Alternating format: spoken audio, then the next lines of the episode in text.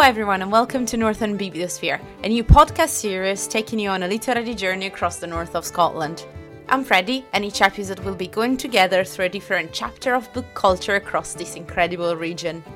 We will be chatting to local writers about their work, browsing bookshops, and discovering events and initiatives from the local literary scene. Our guest this week is writer, drama and English teacher, and puppetry enthusiast Barbara Henderson. Her main works include Scottish historical and eco-fiction for children, such as Fir for Luck, Punch, Wilderness Wars, and The Siege of Caerlaverock, for which she recently won a Young Quills Award from the Historical Association. Her most recent publication, however, is Scottish by Inclination, a non-fiction book which ties together the lives of European immigrants who made Scotland their home, among which is her own story. So let's hear more from Barbara. Hello, Barbara. How are you doing? Welcome to Northern Bibliosphere. How's everything with you? Hi. Uh, yeah, great. Thank you very much, Federica. It's uh, really a big honour to be here and to um, to answer some of your questions. Can't wait to chat to you about books and Highlands. No, that's good. I'm really, really happy to finally see you face to face as well. Uh, I wanted to ask you um, a bit about, well, your starts in Scotland, but it's also something that is very much related to your latest book. So maybe we can start with uh, your latest book, which is Scotland by Inclination, in which you kind of tell about your start in Scotland um, and also, well, why you came here. So, um, yeah, so tell, tell us a bit about that, where you're from and your background. Sure, no problem. Uh, so I was born in Germany and I grew up there and I went to school in Germany. And um, when I was 19 and left school, I um, had wanted to go to university university. So I came to Scotland to study in Edinburgh. And uh, I signed up for a degree in English language. And I um, also chose German actually as a, as a side course because then I thought, well, I would be able to uh, hopefully uh, take care of one side of my degree relatively easily. Um, but English literature was really where my passion lay at. So I, I did um, do that as my third course. And, and I mean, that was definitely what really grabbed me. So um, my German was ditched after at the first opportunity. I then um, carried on with a joint degree in English language and English literature. Um, I substituted a lot of my English literature for Scottish literature, which was utterly new to me at the time. And you can imagine if you've been learning English at a high school in Germany and all of a sudden you're presented with Robert Burns or, um, you know, Henryson, you know, it was quite a challenge, um, but I absolutely loved it. So I had um, my degree in Edinburgh. I met my husband. I got married and um, I did my teacher training there as well and then uh, I was ready, I suppose, to enter the big wide world. And um, I began to teach in Fife. I taught English at a high school and drama because I had a lot of drama in my degree. And um, I'm still working as a drama teacher now alongside writing. And um, I've got my fingers in a handful of little literary pies, if you imagine. Um, so I um, I'm involved in a, in a few groups, including the Society of Children's Book Writers and Illustrators. Um, I run a little group for that in the Highlands. Um, I'm one of the team behind the Writers Hub in Inverness, which is a recent uh, new development uh, you know, protected space to write on a Thursday morning. So I've just come from there actually. And um, yeah, I write a little column for Highland News and Media, and um, that's usually about books or the literary world around here. So uh, that's me. Just a few projects going on, just a couple there. that's right. So many things. No, that's great. I think that mm. is quite fascinating. Like um, how you came from again a background in a native language that is not English and came here and mm. started writing in English and found your voice in English. So can I just ask you how what's your relationship with English um, developing as a writer and also what's your relationship with German? Do you still write in German? How how does I that work? Did you start I... writing in German or did you start English was the one that kicked off? No, I mean, I, have always written, like as a teenager, as a child, I was really into puppetry. In Germany, puppetry is quite big, I think in Italy as well. And um, so I loved uh, puppetry as I grew up. And uh, it was one of the, the the first big loves of my life was puppetry. And um, I remember even as a child, as a teenager, scripting uh, puppet plays and so on, writing stories. So that kind of side of me was always there. And I think as a teenager, I really wanted to be a journalist actually that was what I thought I would I would become a writer, um, but for um, you know some kind of publication, and um, I suppose I just got really dragged into the literature side of it. You know, stories were what really fired me up, and um, so you know when I came to the end of my degree. Um, I suppose I had spent four years hiding my German side, if you like, um, you know, I was studying English literature, I was studying Scottish literature, I was writing essays, I was trying to then um, be a credible teacher of English in high school, you know. So, what would parents say if I made it very obvious that I was German? You know, I, I felt a little bit insecure, I suppose, about my my Germanness and my German language, and um, so I sort of I tried quite hard, I suppose, to to lose my accent, to build up my vocabulary and to to hopefully pass for um, you know if not a native Scot then the next best thing. So of course it helped a lot that I got married and acquired a Scottish surname. So uh, I'm called Henderson now and not Haas anymore, which would have been more of a giveaway. Um, so yeah, but I've never really, I, I suppose you're quite right. I didn't f- find my voice in German, whereas in English, um, I had a lot of hesitancy. I wasn't sure whether I could write in English. And after all, who would want to publish um, a, a, native German in English? Um, the, the same question really was who would want to hire a German as an English teacher in a high school? You know what I mean? And, and the thing is, these things are possible. You know, there is actually no reason why not. And uh, there's a chapter in Scottish by Inclination where I do talk about that. One of my lecturers who was very inspiring, and he um, he was in charge of the English language course that I was doing. And um, when I visited him to sort of say thanks and goodbye at the end of my degree, um, he said, "So what are you going to do?" And I said, "Well, I was thinking about teaching, but uh, I don't know. I don't know." And he said, "Why? Why don't you know?" And I said, "Well, I, I'm German, so you know, I can't really be an English teacher here, can I? And he said, Why not? Why ever not? And he was genuinely shocked at this idea that somehow there could be a barrier, you know? Um, and uh, that sort of expression has really stayed with me. I still remember it as I remember the wide eyes and the wide open mouth and the, the sort of shock in his voice of like, what do you mean you can't do it? You know, of course you can do it. And um, that was that was a helpful, very enabling thing to say, and uh, it's really stuck with me. And uh, actually, after um, when did I graduate in 1995 or five? Um, I actually recently emailed him. I hadn't had any contact with him or heard anything of him, and I recently emailed him just to tell him that uh, that that very uh, expression really resonated with me and and became a bit of a motto, and that I've now written a book, and it's got him in it. so um, yeah, so I suppose it took that. Um, it took a few years for me to feel, you know, can I be a writer in English? You know, actually, why not? Why ever not? And um, so I gave it a go. And I remember writing one short story, and that was it. You know, one shot. And um, I sent it in for a competition, and I won it. And I was absolutely gobsmacked because I I just couldn't believe it. Um, just for balance, I'd like to make very clear that I've written, I've written lots and lots of stories since then and entered them for millions of competition and hardly ever win anything. So um, it was a one-off, but it gave me the confidence to um, to maybe believe in myself a little bit more.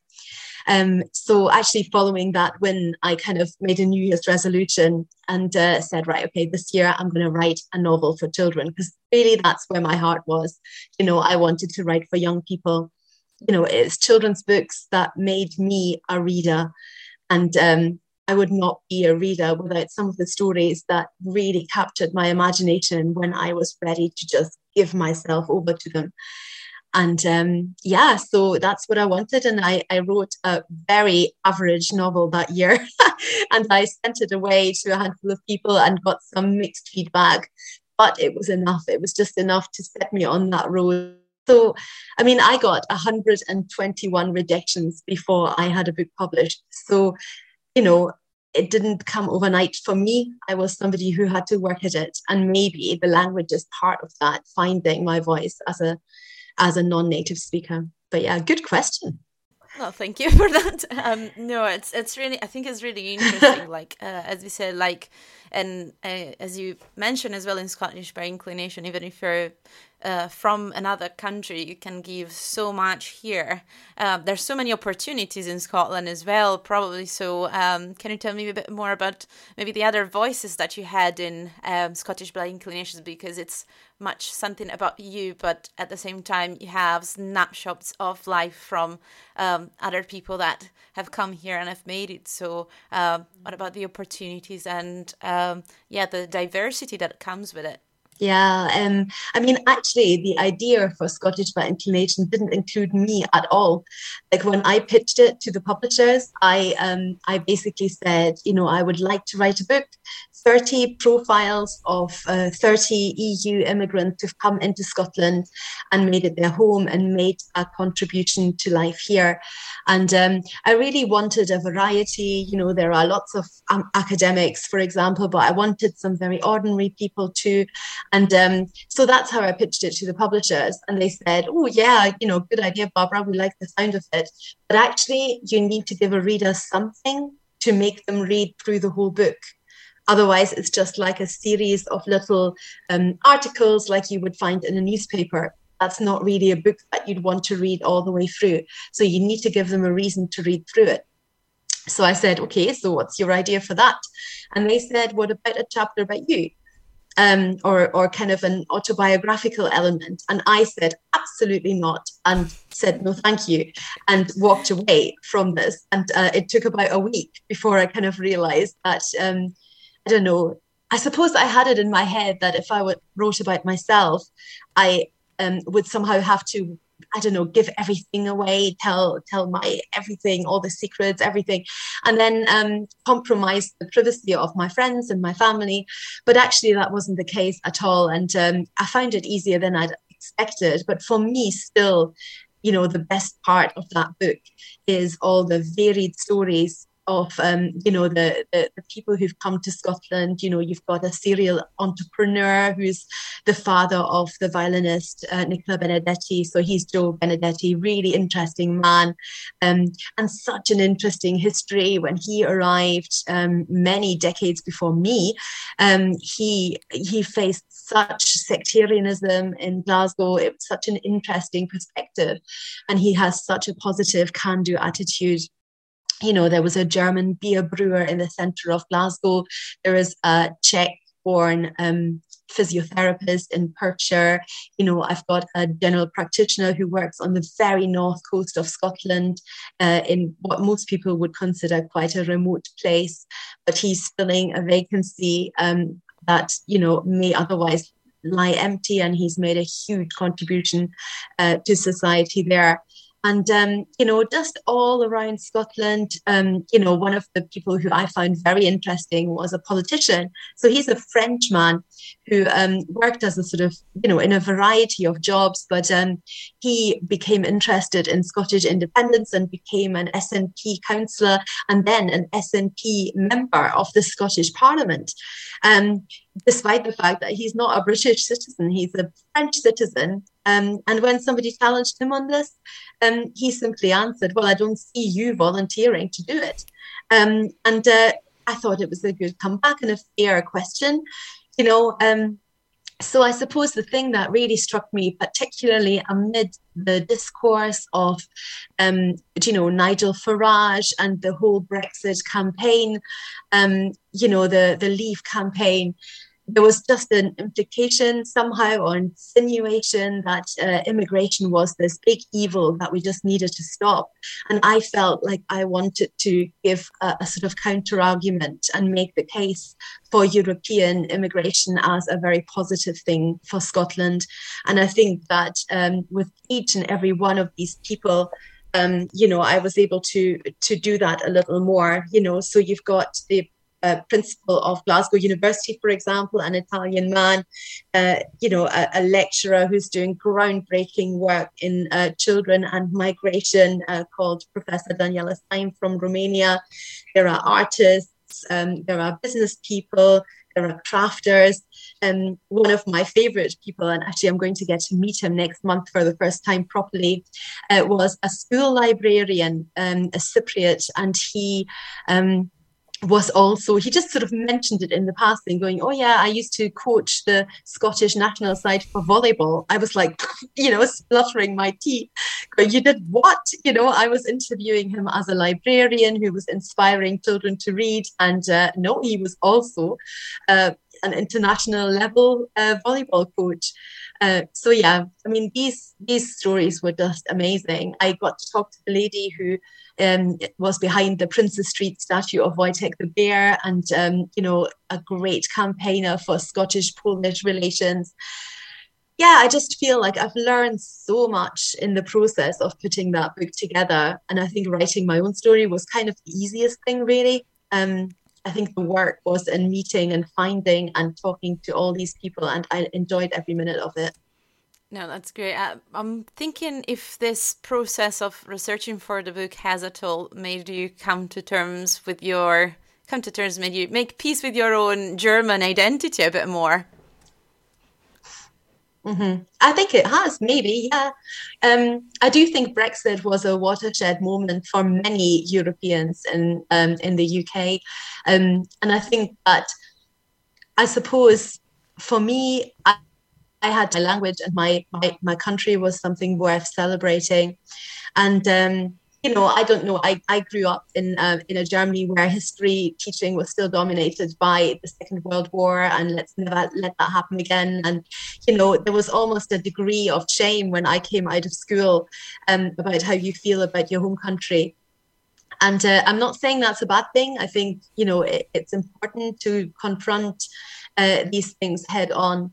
Um, but yeah, I suppose I had a little bit of a chip in my shoulder. And yes, maybe the process of writing this book has kind of eased it out a little bit. Grand. And I'm thinking, well, going from your the your latest book, Scottish by Inclination, which is your first nonfiction book, am I correct? Yeah, that's right. So, how did you well, uh, you are your background is in children's literature and historic fiction mostly. So, how did you get into that particular genre and also historic fiction? I think it's something that I wouldn't normally probably associate with uh, children's literature. So, how mm. do you uh, how did you get into that genre and how do you make it approachable for kids to get into history and just be passionate mm. about it? Oh, five questions at once. Well, um, so I um, I got into nonfiction by complete accident. So my first children's book was the result of the Expo North tweet pitch. Um, so Expo North is a Highland-based organisation, um, and they champion uh, crafters, writers, musicians, filmmakers. It's a creative kind of support uh, organisation, and they run a tweet pitch for writers in January, or they have done for the last few years. So I read about this, and at that point, I was a bit of a um, a conscientious objector to social media. I wasn't on Facebook, I wasn't on Twitter, and um, I didn't particularly want to join that world. But it, you know, let's face it, I wasn't getting anywhere with my manuscripts and my submissions. So I thought I'll give it a go. And I tweeted um, a pitch for each of my unpublished books. And uh, my first book, Luck, which was a historical novel for children, um, was was picked up that way. And that was my first publication contract. So the same publishers then went on to publish, you know, all of my children's books, six of them. And um, yes, I suppose because I was a historical fiction writer with my first book, um, you know, I, I kind of realized that that's maybe where I was at my best. And um, I just love being transported to, to different places and different times and I suppose I think that the past for me is the most interesting country of all because actually we can see where we come from as well. And um, yeah, so I um, I mean, I still write a variety of genres, but uh, historical fiction is what interests me. And um, even though I find it's slightly daunting because you might get something wrong and somebody might uh, pick you up on it. And so far, I fared quite well with asking some experts to read over my work and um, and just asking if there's any um, errors or clangers in there. So, and I suppose actually it's something that I quite enjoy is to think about how to uh, how to bridge uh, this gap uh, for children and how to make them interested because it's a fast paced adventure story. Like in the past, children, you know, uh, were very often left their own devices and they had to be grown up and adults before their time and um, you know often that gives them real agency and it means that they can do things that kids nowadays just couldn't get away with you know. And hey no mobile phones you know. If somebody's missing you can't just pick up a phone. You know you're going to have to go find them or you know whatever. So um there's i think there's a little bit more potential for adventure which is the kind of stories that i like to write so, but I do like to have a real historical event or a real historical person at the heart of it. Um, it's kind of like a watching line. I often use that analogy, even in my own uh, mind. You know, so your fixed points, you know, the, facts, the real things, they're the pegs, but in between, your watching can flutter and um, you know blow in the wind whichever way the wind of the imagination blows it and uh, for me that image really works so that's why historical fiction. Yeah, I, I suppose I was noticing that um, I then took part in every tweet pitch since then. There's another one uh, tomorrow as we're recording on the 21st of January, actually, um, will be the next uh, Expo tweet pitch. And uh, I don't know, I just find it exciting to see all these writers pitch work and publishers going, ooh, we like that, or whatever. It's exciting to watch because you know that as a result of that, a year after, there may be some books out there that wouldn't have seen the light of day otherwise. Um, so I just pitched this on the back of all my Brexit anger and frustration with the political process. Um, I, I pitched this idea of 30 profiles of EU immigrants to Scotland and the positive contribution that they've made. And um, yeah, I got a little bit of publishers' interest, and uh, Luath Press took the book on, which is why um, that was published last uh, last year, just on the fifth anniversary of the actual Brexit vote. Okay, no, that's uh, I love the analogy of the washing line. It's a uh, it's such a vivid image, and it's just really nice to think about it as a um, base for a story.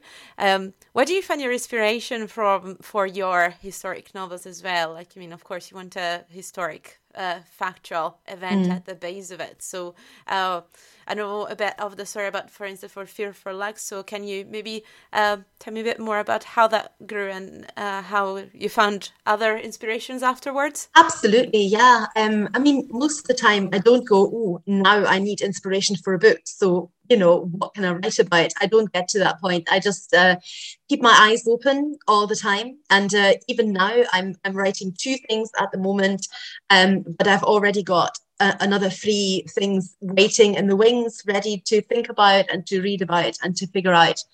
Um, Luck was my first historical one, like all my other unpublished books before that were um, sort of contemporary or fantasy. And um, it was something that I came across on holiday. We went to the north coast of Scotland as a family and we came across Ceannabeinne Beach, and uh, above it, I could see on the hillside lots of rocks lying together as if they were ruins, and I wasn't sure what that was. So I just said to my husband, Look, do you mind if I just go and explore a little bit? And everybody was happy, three children running around on the beach my dog running around and my husband was chilling and it was all good. And i went up and had a look and um, actually it turned out to be a bit of a sort of tourist path like a proper organized walk with like signs and information displays and so on. And um, it talked about you know the, the landscape and the plants and whatever.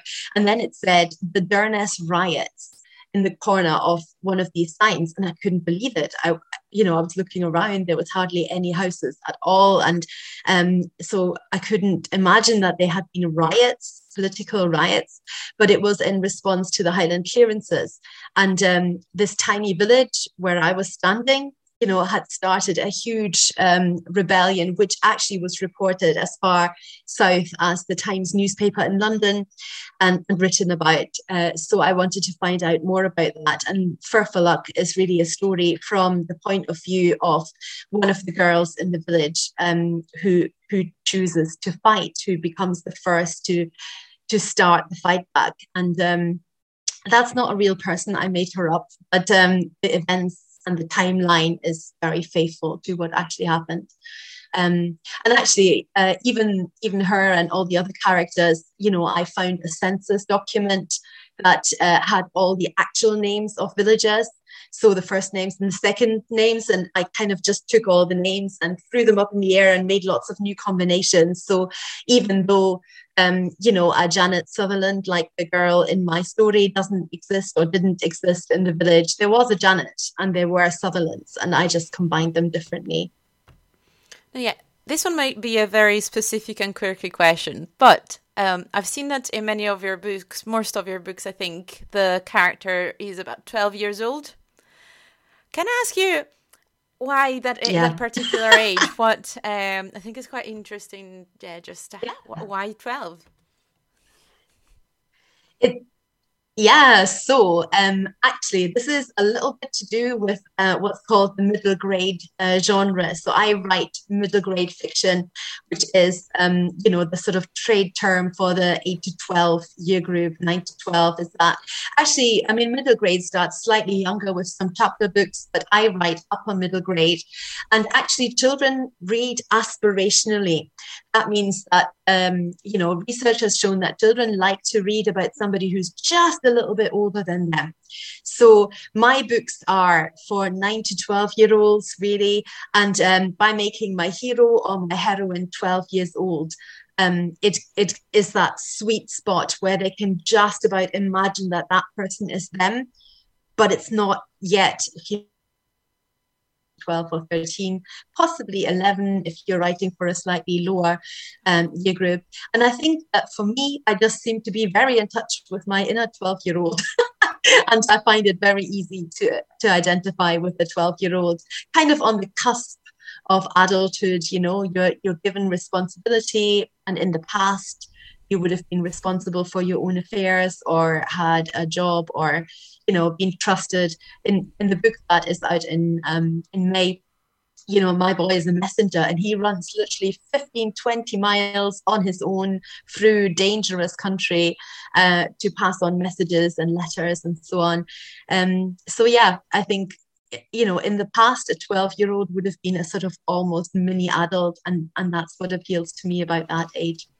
And I'm also thinking, how well you've moved to the Highlands. How does the uh, environment and nature of the Highlands inspire you as well? Because you've also written an eco novel as well. So how um, how yeah. does that inspire you? Yeah. Well, with Wilderness Wars, it's easy because um, you know that's my eco thriller. It's a it's a present day story, um, but it has got a bit of magic realism in it in the sense that nature fights back in the book. And um, so I suppose it's um, you know it's all around me and I really value it. And I valued it so much more during lockdowns and extended periods when many other activities were impossible because of the pandemic. And um, I was just so appreciative of living in the Highlands and being able to get myself to beautiful places very easily um, so I think yes we need to protect our wild places and uh, that inspires me I suppose the other thing that uh, really inspires me about the landscape is that it hasn't really necessarily changed that much in some places. Um, so I can imagine that Bonnie Prince Charlie would have been running and hiding in the same hills that I'm looking at now, and they wouldn't have looked so different, you know. Um, so I think that's very easy to bridge, and um, in my forthcoming book, that'll uh, be something that plays a major role um, you know, the idea of, of hiding in the wilderness is, is a big theme of that novel. Um, but for the past, I mean, there are crumbling castles everywhere. The Siege of Caerlaverock, which has just won uh, a prize, actually, I, I, don't normally win prizes, but I did uh, win a prize this time around from the Historical Association, a Young Quill Award uh, for the Siege of Caerlaverock. And um, it's, it was a castle ruin, and I visited with my family, and I was smitten by this castle And um, I saw something in the displays about a siege where the King of England marched across the border, 3,000 soldiers, and massive entourage, and um, he laid siege to this castle, which only had 60 people in it.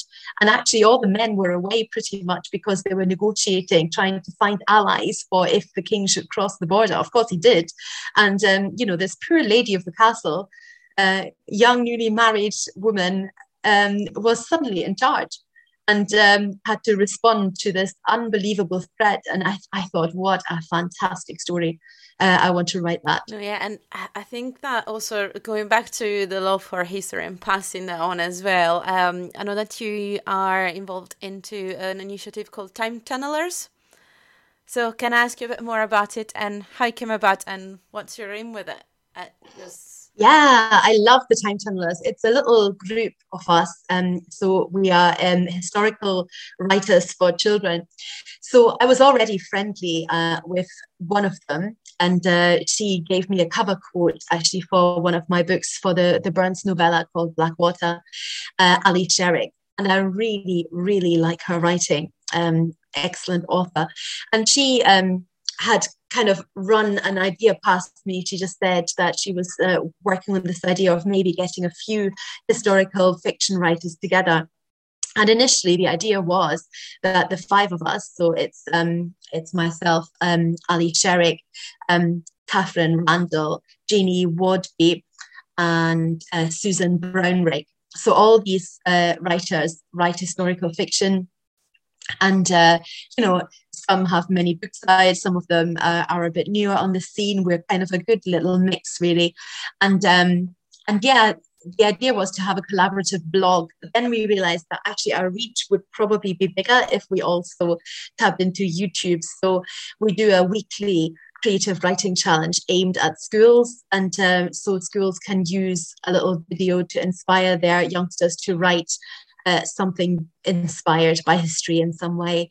Um, so yeah, uh, every Thursday there's a new blog post on the Time Tunnellers, and then there's a new uh, video out already.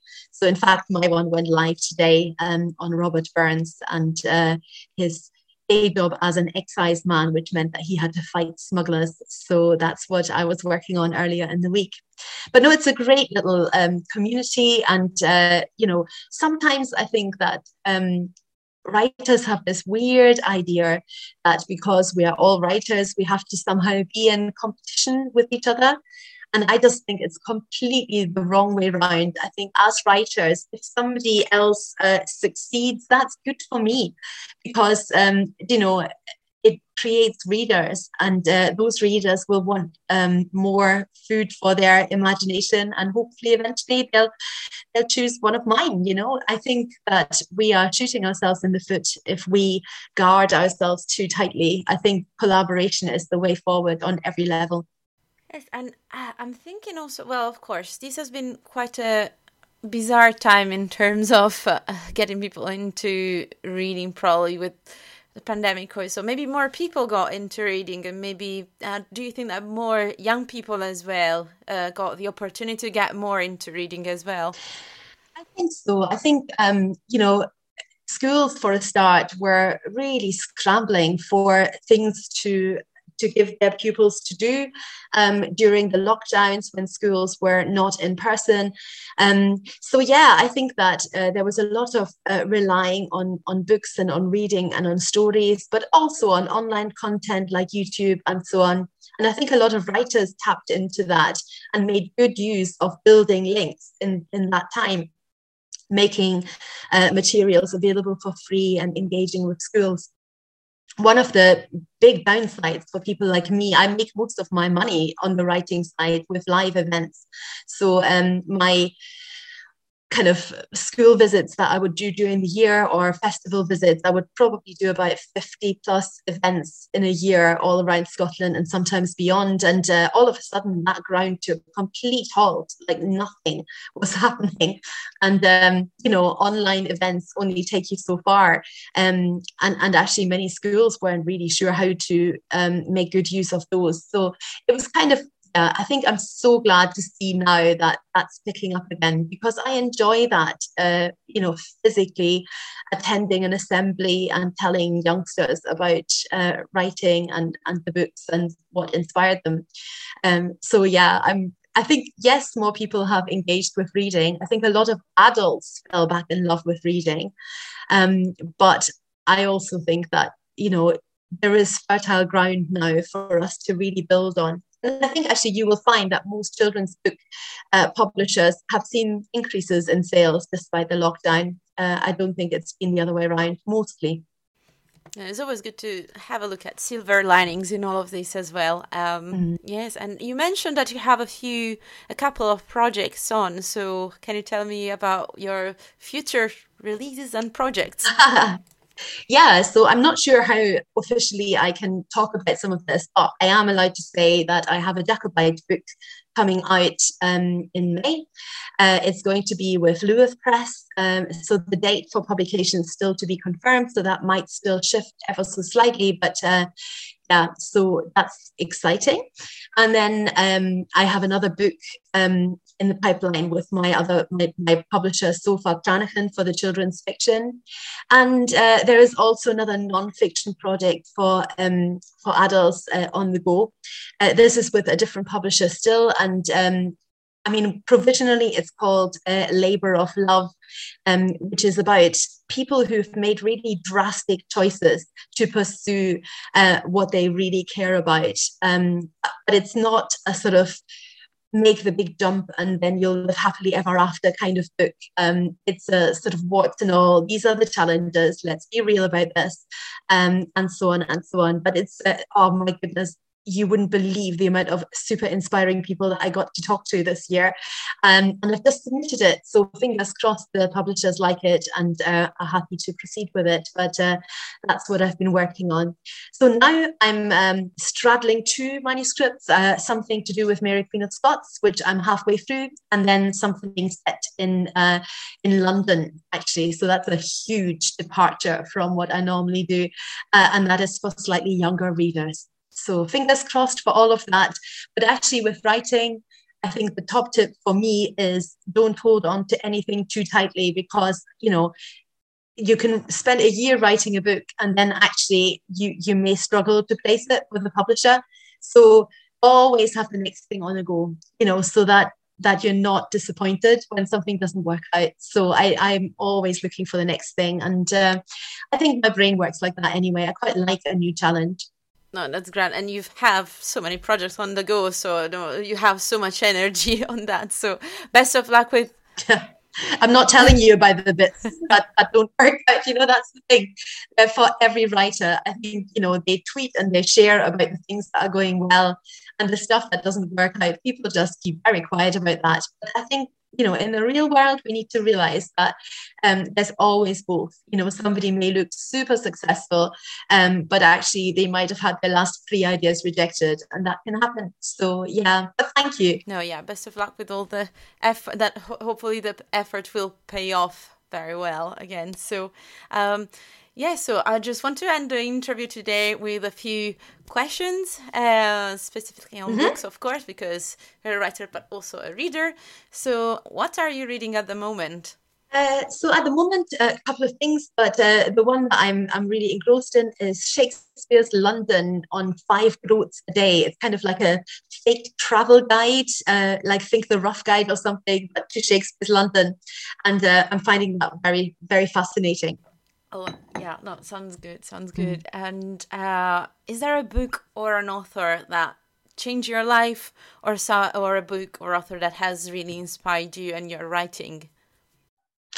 Um, yeah, several. So, um, I mean, I'd probably be wrong not to mention the Bible. I do read my Bible every day, and I find that very inspiring. Um, but also um, Stephen King's On Writing um, he talks, for example, about um, amateurs being, you know, waiting for inspiration. He says the rest of us just get up and go to work. And I like that. I'm not a believer in writer's block. I think, you know, you drag yourself to that desk and, and something will come, an inspiration will come, or you will get through that difficult bit of the book that you're, you're having trouble with. So, um, you know, that sort of no nonsense, treat it like a job and it will pay like a job. You know what I mean? That sort of philosophy was really good for me.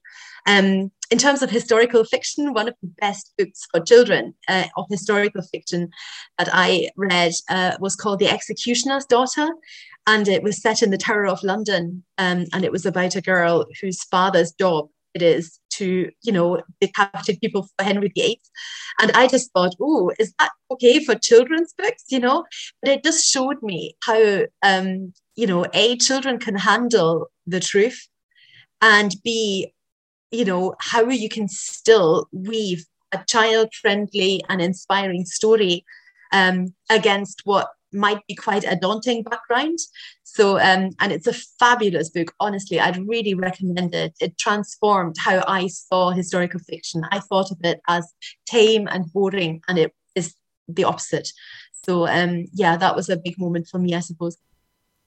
Uh, you mentioned that you have to drag yourself uh, to work, even as a writer, and don't wait for inspiration. Is there any ritual um, that you have to put yourself in the right mindset to write?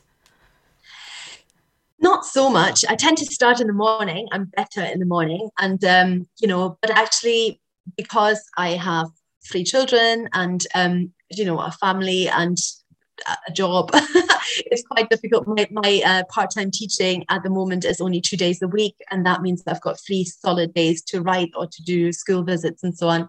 Um, but yeah, I mean, before that, you just have to take any moment you can get and and make it count. So um, I suppose I never felt that I really had the luxury for a ritual that had to happen. I do need coffee. I should say, I, I do need coffee. And uh, often I do sit um, at a desk um, or my preferred way probably is to start in a cafe. So I'll take my laptop and start in a place that isn't my own house where I can't look at the washing up in the corner or the washing piling up um, and then get started. And then actually once I'm in the zone, once I'm um, I'm running with it, then I find it much easier to come home and carry on um, working.